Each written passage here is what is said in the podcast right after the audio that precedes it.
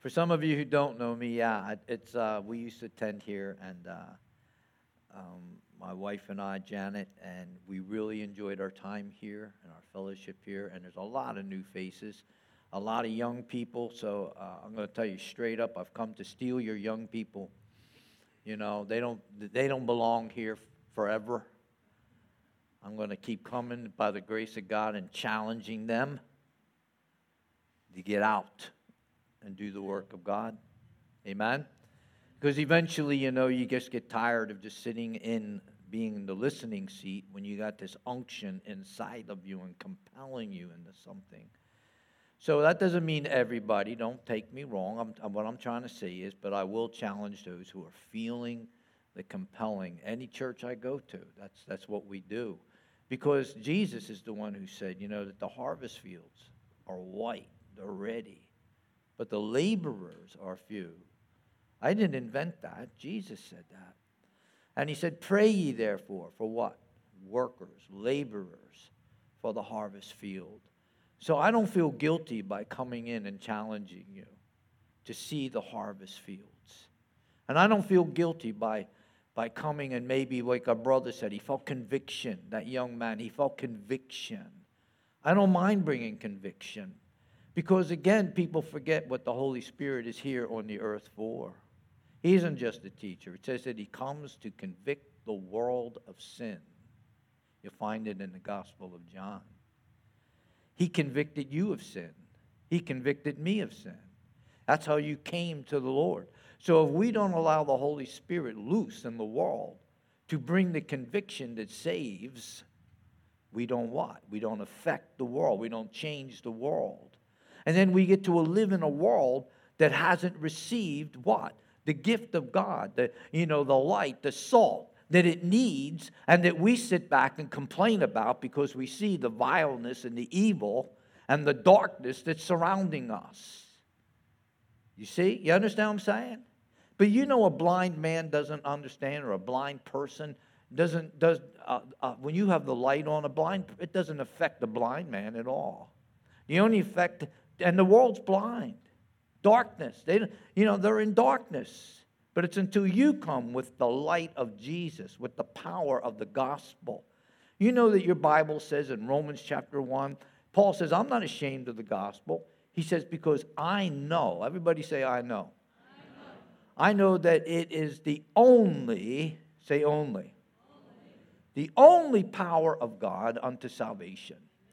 There's no other. There is no other. It's the power of the Word of God. It's sharper than any two edged sword. Hebrews chapter 4. When you get there, understand it's that ability of the Word of God that you speak because you are a believer. It, it affected your life. That Word of God came into your life and it was able to divide your spirit, soul, and body. It was able to come and to be a discerner of the thoughts of your own heart. It was able to come and to convict and to bring the changing power of God into your life. And then you became what Jesus said you had to become in order to enter into the kingdom of God. And that is born again. Born again, born by the Spirit of God. That it is not just a head transformation. It's not just something that, you know, makes you moral or more moral. It makes you, according to 1 Corinthians chapter 5, a new creature in Christ. All things pass away. All things are becoming new to you and to me. That's what Christianity is all about. That is the realness of the power of the Holy Ghost that abides in you and abides in me. And what we have to do is come out of our religiosity, which I know this church uh, believes in and understands, and, and we have to come out of our even our churches. You know, we, we've become masters of services in these last days. We do. We have practiced how to have a good service. We know how to produce. We've become a production. But the scripture does not teach us that. We have to be a biblical oriented people. And the biblical oriented people means that we are not masters, but we follow the master. We follow the leading of the master. You understand what I'm saying? We allow the Spirit of God to move amongst us. We don't, we don't, we don't formulate His move. We come and we wait upon the Lord. We come and, and, and desire His move amongst us. We come and seek His face. And out of that, all of a sudden, the Holy Ghost comes and does what He's always intended to do, and that is to touch your life and to change your life. That's what happened to that young man that jumped into that baptismal pool. That's what happened to that young woman who came and just talked about how she was afraid and in fear, and she, and she faced it and she turned and she went to God because there was an atmosphere that was created there in that place that facilitated that, that believed in that and allowed it to take place, that didn't say, oh no, you got to wait. You, you can't do this. You can't do that. We got it. And pretty soon we lose the very life of the Spirit of God within our churches and our church services. And we, we have something that is more formulated and structured. And it even feels like God. I told you, I'm maybe you know, I'm going to challenge you a little. But that's, that's what I have concerns for. I don't just have concerns that I have great concerns for the whole, you know, for the for America. I have great concerns for what we are allowing to take place. I have great concern for the silence of the churches that are not standing up and speaking out against these things, coming together and defending one another. I have great concern for that. Because if we're not careful, we'll be a part of what the Word of God calls the harlot, the whore of Babylon. And that, that, that whore falls at the end. And it says that the whole world is astonished. And I'm telling you, if America doesn't get saved, if America doesn't have a genuine revival, if there isn't a move of the Holy Spirit in America, the place that you live and enjoy right now, you will see it fall like it talks about in the book of Revelation. Judgment will come. The brother who got baptized, what I hope he understands that what, that that water, when he went under, when he went under that water, what he went, went, went under was that he was declaring that he understood the judgment of God.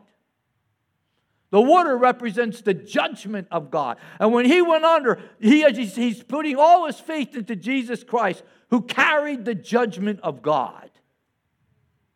And when he went down, he experienced not only did Jesus die and go down into hell and to pay for the payment of sin, he came back up. The judgment couldn't hold him down. It was, it was considered paid. The debt was paid, uh, in full. Your life has been set free so that you can now come and participate in the life of Jesus Christ. No longer held by the spirit of death. Romans chapter 8, and we're going to be going to Romans chapter uh, 8 in just a second.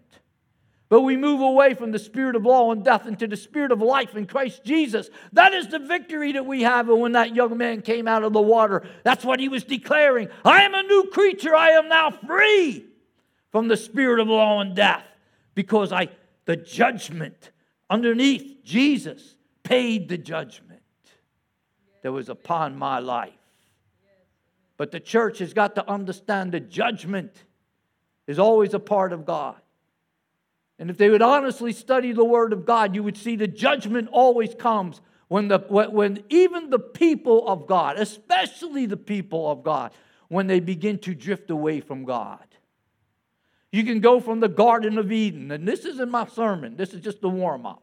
You can go in the Garden of Eden you can see when Adam and Eve felt, uh, sinned, there was judgment. You say, well, what do you mean there was judgment? There was judgment and grace moving at the same time. Jesus came and covered them with, sin, with skins, but the judgment was that he cast them out of the garden. It was, they were judged. And they couldn't live in the place that was prepared for them. And when we choose to live outside of the, uh, uh, of the freedom of being a life that is holy and good by the power of the life of the Holy Spirit, and we choose to follow our own ways and our own spirit, spirit, it is there that God has to set us outside of the place that was prepared for us. And my Bible tells me again in Ephesians chapter 2, verse 10, that you are, you're his um, workmanship created in Christ Jesus and in that, there was this, this, this whole future that was given to you. And in that future was what? The things that God had predestined for you, good works to perform and to do. And what we need to do is, is to remember these things that as we, we get up every morning and we, we offer ourselves as a living sacrifice to God. Are you doing that? What are you doing every morning? Are, are you getting up every day knowing that this is the day of the Lord that He has given you? And are you literally, literally by your heart, in your heart, not by your mind, in your heart, that you offer yourself to God as a living sacrifice? And you actually want to know what it is. And you know, or, or if you don't know, you're, you're at least praying, Lord, Help me to recognize the moments, the things that you have predestined for me this day. Don't let me miss them, Lord. Don't let me just run past them because of my schedule, my business, busyness, my, my things that I want to do. Help me to slow down, Lord. Help me to once again listen for your voice, to listen for the unction and the movement of the Spirit in my life. In here, Lord God, in my spirit. Gain, give me, Lord God, in the middle of Walmart your will and your purpose. In the middle of my texting, in the middle of my games. Don't, don't let me be so distracted by this world that was created to distract you. The ruler of this world, the prince of this world, which is Satan. You think he, he is, he's trying to keep you awake so you can hear the voice of God? He keeps you distracted or he wants to put you asleep And I, and I don't mean to be so strong. I'm telling you that this works for me too. These are the things that, that I have to make sure that my life is aligned with. Alignment is so important. Chiropractors understand it. Amen? Amen? I mean, they're always getting you to come, you need to be aligned. You need to be aligned. You're out of alignment. You're out of alignment. I wonder if we heard the voice of the Holy Spirit, how many times we'd hear that a day. Hey, Dave, you're out of alignment again, again. But we have in us the Spirit and the Word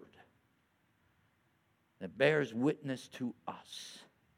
Not only who we are, but where we are going, and in between, He leads us along the way. And, that, and that's what Romans chapter 8 is all about. Romans chapter 8, when we talk about revival today, how many of you want revival? Amen? Do you know what it's going to look like? I hope you don't. I'm serious. I, I hope you don't plan it out what it's supposed to be like. Because when it, when it does come, you might miss it. It's sort of like that's what happened to the, all Israel, looking for the Messiah. And when he came, they missed him. So much so that you find Jesus weeping and crying over Jerusalem because they missed the day of their visitation. That is a very sad scripture. We like to concentrate on the, on the, on the, the goody good scriptures. We, like, we like to make everybody feel good. And we think that's the, that's the full ministry of Jesus. I don't believe that. I believe it's a wonderful part of the ministry of Jesus and the Holy Ghost. But I also read about this Jesus who is a disruptor. And if you can't find the disrupting Jesus in your Bible, you're not reading it right. He disrupted. My goodness, he would just come. He would walk in the church, a synagogue. And he would walk into the synagogue, and the, he was just a troublemaker. They didn't ever want him to come back. Don't come back here again. They tried to kill him on the way out of the synagogue. He was in there, and another synagogue, he would just go to another synagogue, and next minute, you know, demons are crying out. You see, it was okay. I mean, it, as long as Jesus wasn't there, it was okay if demons came to church. It's okay if devils come in. And I'm going to give you a word that that's exactly where a lot of the church of Jesus Christ is today, and you call it love.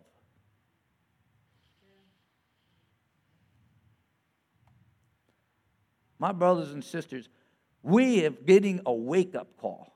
This is the last of the last days. And there is a great revival that's coming. And it'll be those who are led by the Spirit of God and those who are not.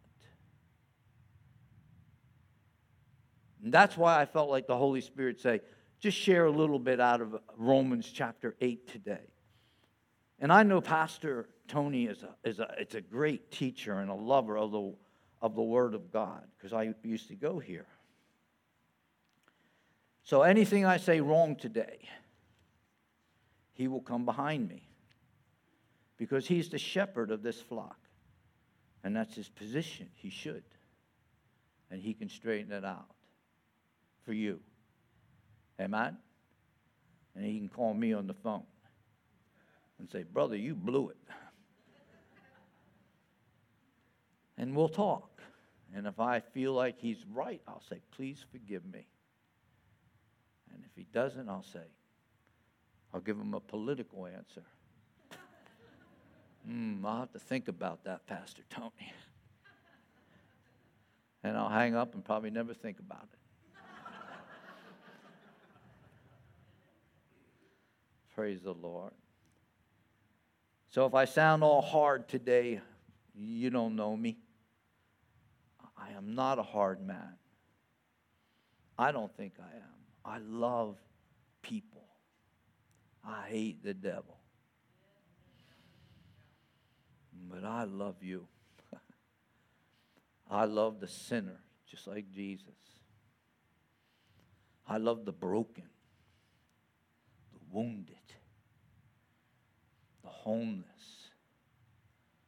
I love those troublemakers out in Los Angeles and the streets and the drug addicts and the, the people that are just being facilitated by this lying, deceiving devil and his platform and his, his government that he is setting up throughout the world.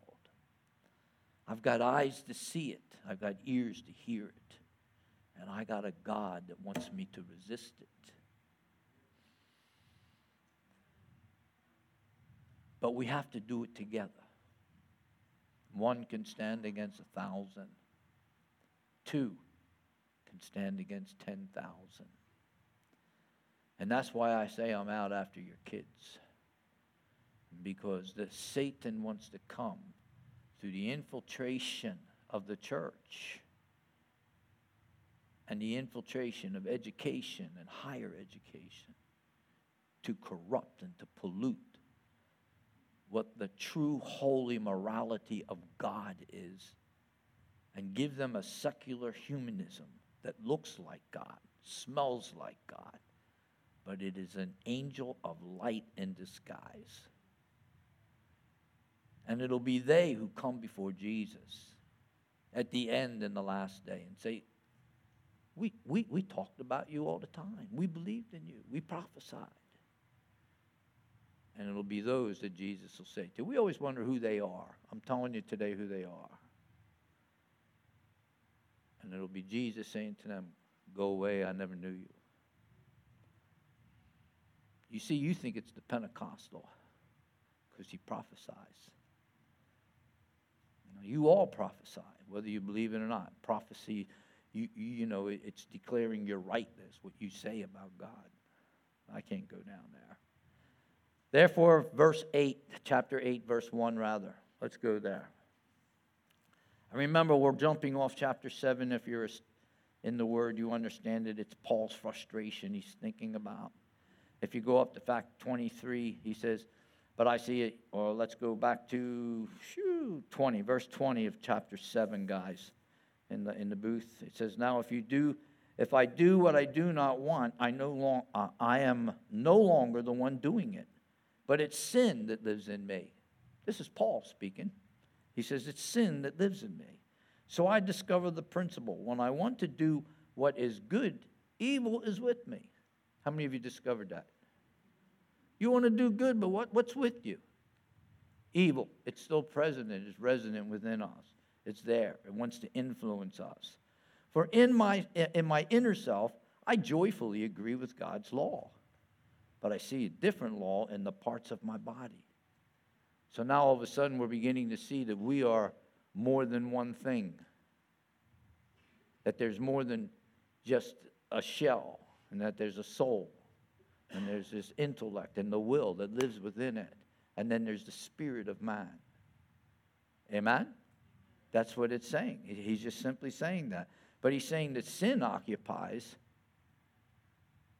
this outer shell part, the flesh, the body, but it also then infiltrates, if we allow it, into your soul, into your will, into your mind. And then if we allow it, it leads us. And that's what Romans 8 is all about. Who's going to lead you? Who is leading you? And Romans 8 tells you straight up that the sons of God are led by the Spirit of God. And if you're not led by the Spirit, guess what?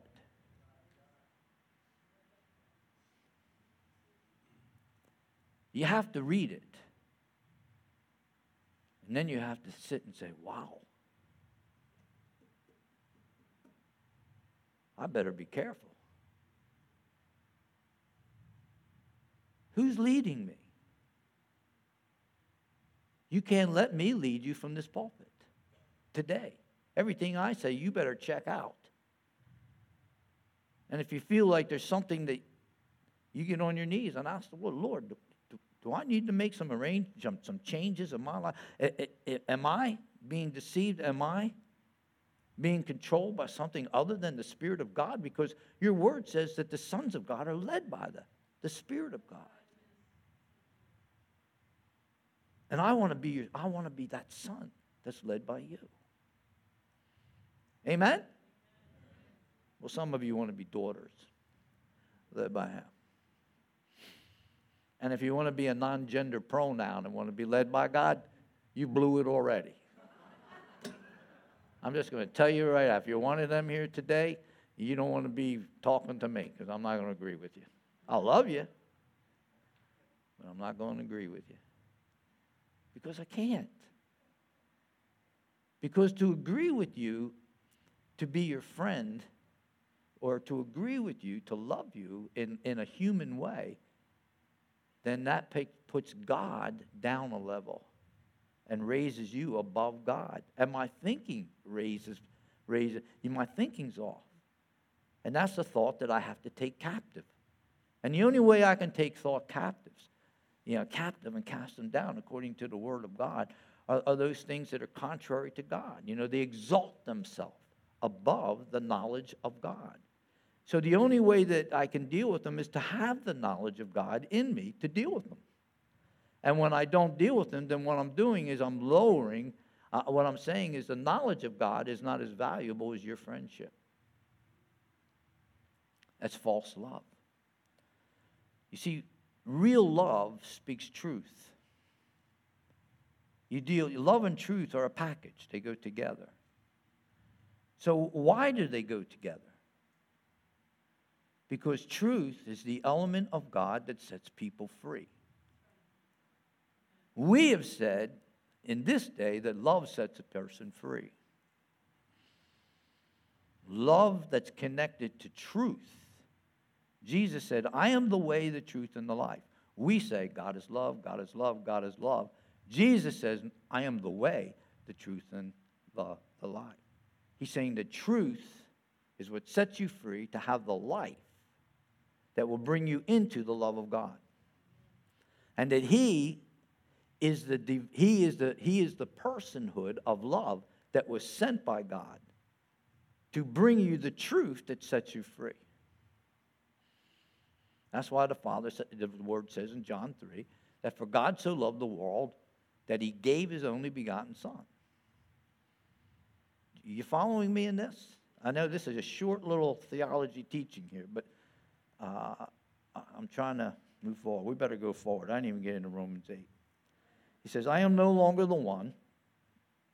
Uh, he says, uh, back here, verse 25, he says, 24. But I see a different law in the parts, 23, of my body, waging war against the law of my mind and taking me prisoner to the law of sin in the parts of my body. What a wretched man I am. This is to me, now I'm reading this with maybe a little bit of Dave Roach imagination because I try to put myself in the place of the person that's writing this, Paul, and what he's feeling and what he's experiencing. And, and when a man cries out, he says, What a wretched man I am. Have you ever been there? I have. I know what that feels like. What a wretched man. It's disgusting. Today in Christianity, we say you should never feel shame. I don't believe that.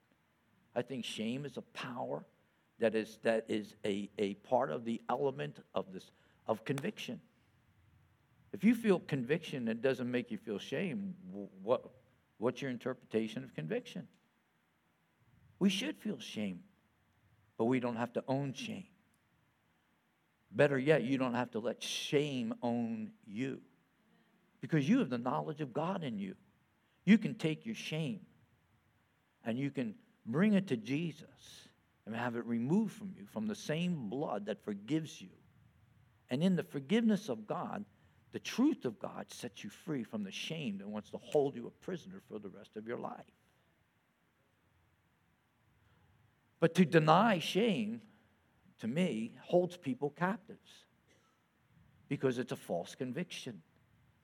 We think conviction is just, oh, yeah, I did wrong. I'm sorry, Lord. And we move on. And conviction is a greater power. More than that, though, conviction by the Holy Ghost is, is, is raised through the price that was paid for that conviction to come to you, which is the death of your Lord and Savior. And we should, we should have this respect, we should have this honor, we should have this overall awe and, and just holiness about the blood of Jesus. The cost. Romans 8 is about the cost. Christianity today wants you to be, I'm not going to be able to finish this just because of the time. Christianity today wants a, a, a Christianity, Christians today want a Christianity that has no pain. I call it epidural Christianity. That's my own invention. You can have it, you can steal that if you want. You can use it. You can write about that if you want. Epidural, I mean, just lay me down, Jesus, and give me the old epidural so I feel no pain. I'll live my life without pain. You know, that's what love does. No, love, the love I know, is willing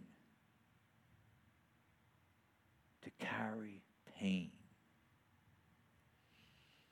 The love I know that compels me, propels me to go to nations, to go into to, into the highest regions and mountains and see the, the horrors that I get to see. You know, we talk about trafficking. I've seen trafficking. I've seen trafficking for 20 some years the first ministry that I ever did in the Philippines that God led me to do outside of teaching with YWAM was to work with street kids. And those street kids were trafficked every night. And they grew up with such twistedness inside of them. And you talk about shame. You can't hide. You know, you try to hide shame, but you can't hide shame because of the pain that it produces. And when we don't want any pain, is what we do is because we don't want pain. When we see the pain in others, we back away from it. We move away from their pain because if you get close to their pain, you're going to feel it. And not only will you feel it, you become accountable for it. Accountable to do something, accountable to reach out, because that's what love does. Love moves toward pain. Love understands the price that it cost. You know, the world produced epidural so mothers don't have to feel the price. But I want you to know that Jesus, from all the way back in the book of Genesis, it said that you would feel the price. Childbearing. Yeah. The pain. And you know what a mother does when it feels pain? It groans. Romans 8, since I'm not going to be able to teach on it here in short time, if you've got to keep reading Romans 8, it talks to you about the groan. The restoration of the groan is needed in the body of Christ. When we have our prayer meetings, we have prayer meetings today without the groan. When I was growing up and you know, I met the Lord, you know, and I prayed with the old saints. We prayed and the house would shake. We, I've been prayer, the, the roof shingles would fall off because of the presence and the glory of God. But, but in the midst of the pain, in, in the midst of the prayer, when we were praying, there would be the groan that would come from our spirits with the Spirit of God. You see, your flesh won't groan because it don't like pain. But the Spirit of God will groan in you with your spirit when you're being led by the Spirit. Because the Spirit of God embraces the pain. The Spirit of God brings you to embrace the pain, where you're willing to, to become one with God and that's the true calling of a Christian, that we would become one with Him. And I have failed miserably in this. There's many times that I've moved away from the pain. There's many times that I just ignored it because maybe I was tired or I was this, you know. Even when I was feeling the compelling moment, you know, from God. But the only thing that did is then it caused me personal pain because when I would go to raise my hands and to worship God, and I don't ever want to be able to raise my hand and worship God and not feel the pain of rejecting the leading of God the day before or the morning, that morning. You know I'm saying? Just come to church and we exercise that thing, but it's not of the Spirit. Or if it is of the Spirit, when we raise our hands to worship God, we will feel the conviction because the offering has to be without blemish.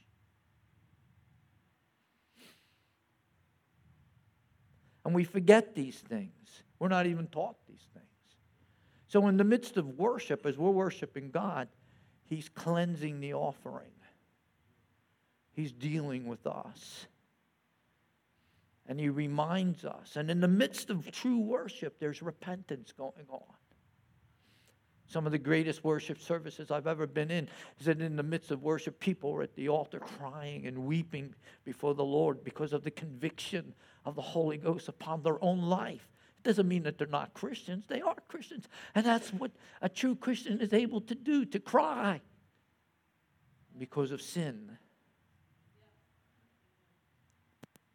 We've, we've, take, we've given them epidurals in church services. We, We've, we've changed the whole move of the Spirit by our flesh. We've created something that is an imitation of God, an idol that we worship without even knowing it. And it takes the grace of God to expose it and the revival that's coming.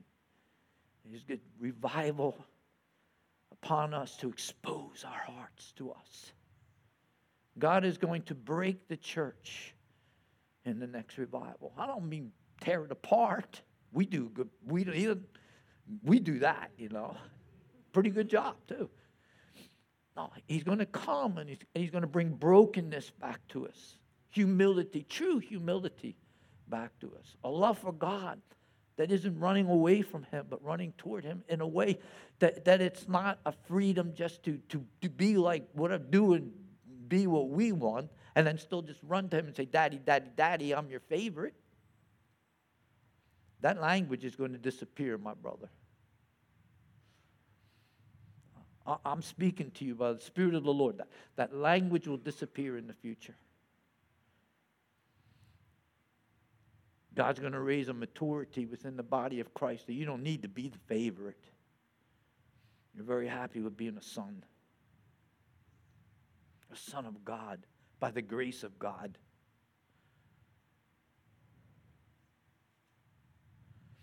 It was good for a season. The church needed to hear that. We needed to, to once again, because of the other extreme from times past. God, God helps us in our extremes. But the next revival, I'm telling you, there's, there's going to be Yeah, an alignment. God, the chiropractor's coming. You know? And maybe when God gets done with his chiropractor, we'll be like Jacob. And going to walk with a limp instead of a strut.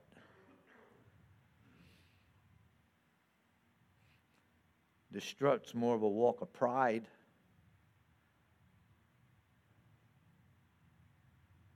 And a limp was the walk of God dealing with the man and revealing to him the crookedness of his own walk and ways. But he was set free to be a son of God with his limp.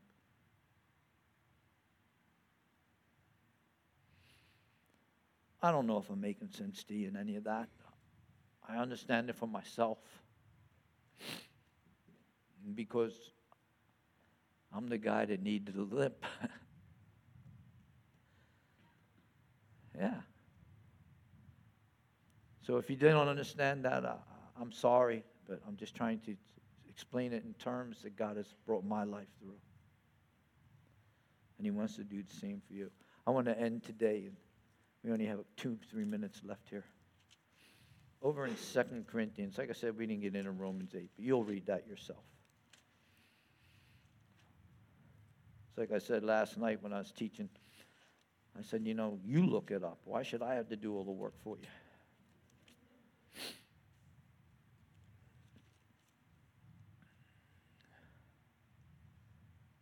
Uh,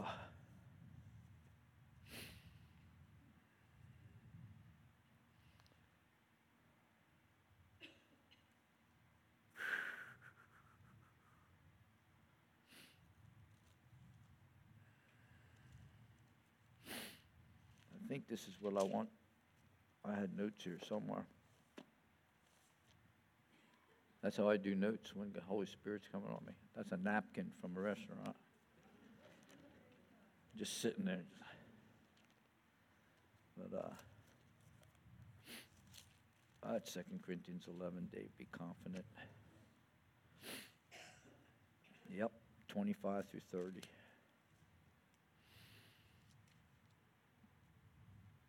He goes on to say, let me just begin with verse 22.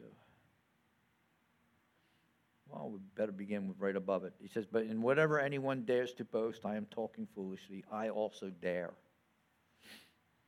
He says, I dare to speak this way, and this is why. Are they Hebrews? So am I. Are you a Christian? So am I. I am your brother. And I'm sharing with you the Jesus that has dealt with my life and what he has spoken to me. Are they Israelites? So am I. Are you a part of the Church of the Rock? So am I.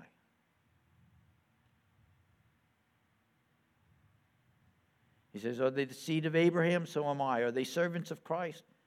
I am talking like a madman. I am a better one with far more labors, many more imprisonments He's talking about the pain now. I want you to hear this, brothers and sisters. All right? He says, uh, far more labors, uh, many more imprisonments, for worse beatings, near death many times. No epidural Paul. There was no getting around the pain. You want to be a servant of God? You'll have a life your Christianity, if your Christianity doesn't bring you any pain, something's wrong with your Christianity.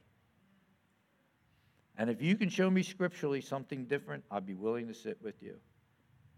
Just show me the men who walked with God and followed God and didn't have pain.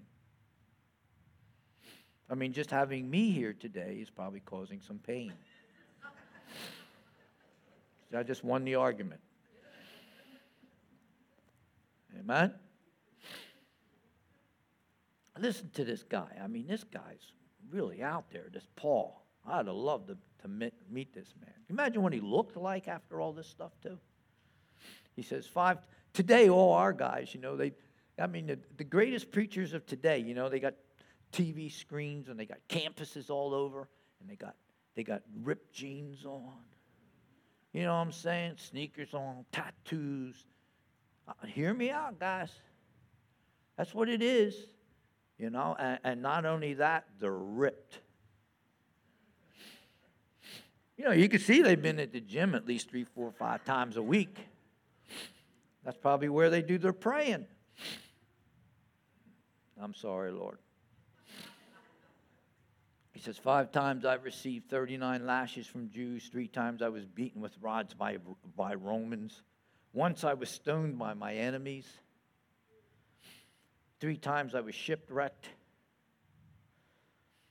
You got it, guys? Here it comes. He says, I have spent a night and a day in the open sea. Isn't that fun? And he didn't mean he went down to the beach down here at Melbourne and laid out there. And he was drifting in the sea, hoping he wasn't going to be eaten by sharks. Amen? On frequent journeys, I faced dangers from rivers, dangers from robbers. These guys are experiencing some of that right now. They cross, they, they cross rivers that are, you know, just ready to wash the car away. They have to get out of the cars, tie ropes across things, walk across, walk up mud hills, slide their way into the church to speak and to preach the gospel of Jesus Christ. Just to reach maybe one or two or ten. There might be a village of 20 people that's on a that's unreached they go to places where no white person's been. Does that make them better than you? I am not saying that. But they understand the cost, and a lot of us don't. But the problem with not, with that statement is, it's not that I, I want you all to go out and suffer. But, but there's a problem when the church preaches a message that you shouldn't have to, to have pain. It's death to the church. It's death.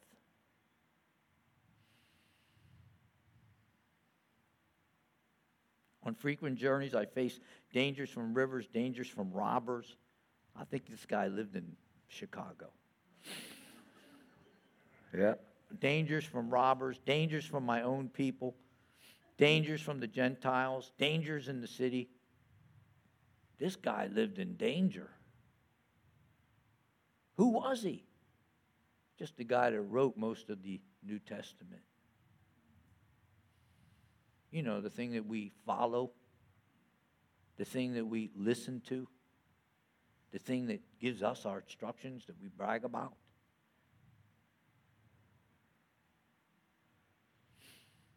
dangers in the city, dangers in the open country, dangers on the sea, and dangers among the fall. Somebody should write a song about this. You know, we get the right drum rhythm, man, and sing this song, it'll be a hit, I'm telling you.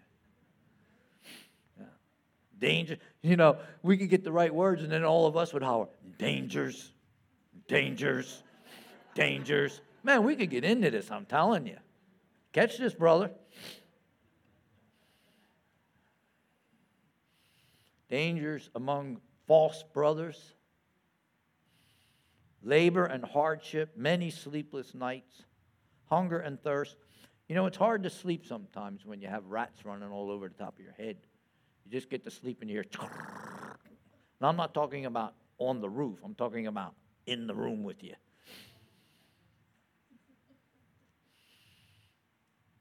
many sleepless nights. And, and the reason I say that is because I talk to people. Hey, why don't you come on? Oh, I'm not going, you know. You know, do they got, here's what really happens. They say, well, do they have spiders there? Well, yeah, they got spiders there. You got spiders here. What are you talking about?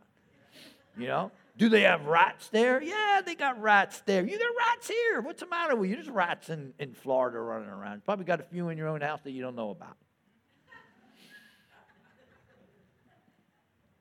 Yeah, they got all that stuff.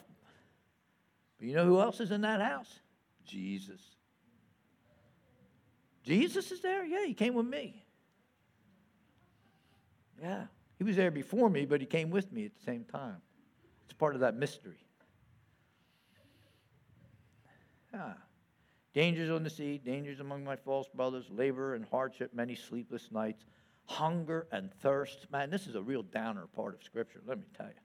Hunger and thirst, often without food, cold, and lacking clothing.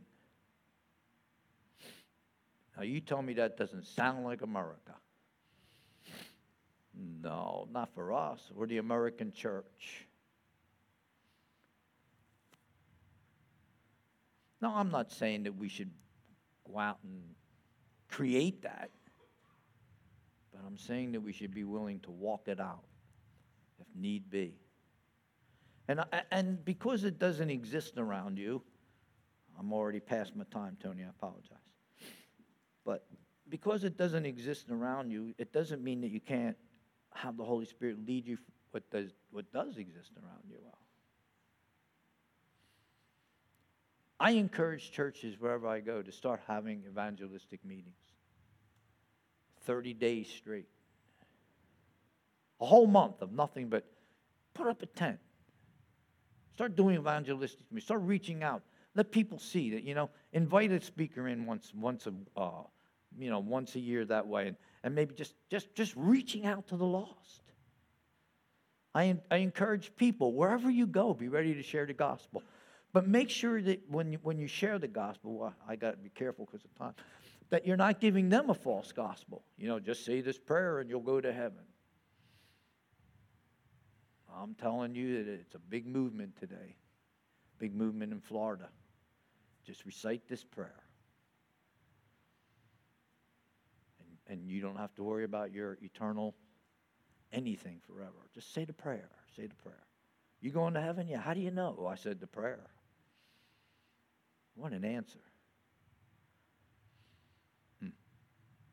Anyhow, I'm just encouraging you as one of your missionaries to come in to know the Great Commission has not left the church. Go ye. Go ye. Go ye. Go ye. Go ye. Don't tell me it's not your gift. That's a lie. Go ye into all the world. That's the world. You have no excuse. You have none, my brothers and sisters. You must go and share the gospel of Jesus Christ. It's who you are, it's who you've been called to do. Share with your friends. Don't make your friendship more valuable with your friends than your friendship with Jesus. Love your friends enough that you want to see them in heaven. Not just here on earth. Love them enough that you want to see them in heaven. If you want prayer after church, I'll be glad to pray with you after this.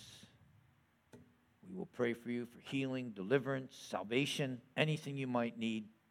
I thank you for the opportunity to share with you today. May the Lord bless you and keep you and watch over each and every one of you as you go out today to do the work and the will of God. In Jesus' name, amen. God bless you. Amen. Uh, ushers, let's go ahead and uh, just begin to pass the offering. We're going to take up an offering. This will all go to One Life Ministries. Or um, is that right? One Life. That's right. One Life yeah. Ministries. Uh, this will all go to One Life Ministries. Make your checks out to Church on the Rock. Uh, if you know, you can go on and give it PayPal if you forgot your checkbook, or if you're younger than 30 and no longer have a checkbook. Uh, I'm learning. Thank you, Jesus. You guys feel challenged? Okay, I'm going to give you one out. Are you ready? Uh, you don't have to be like Dave because Dave's doing what Dave's doing because God told him to. You don't have to be like Tony. Tony's up here because God told him to. But uh, you do have to be like Jesus and you do have to obey.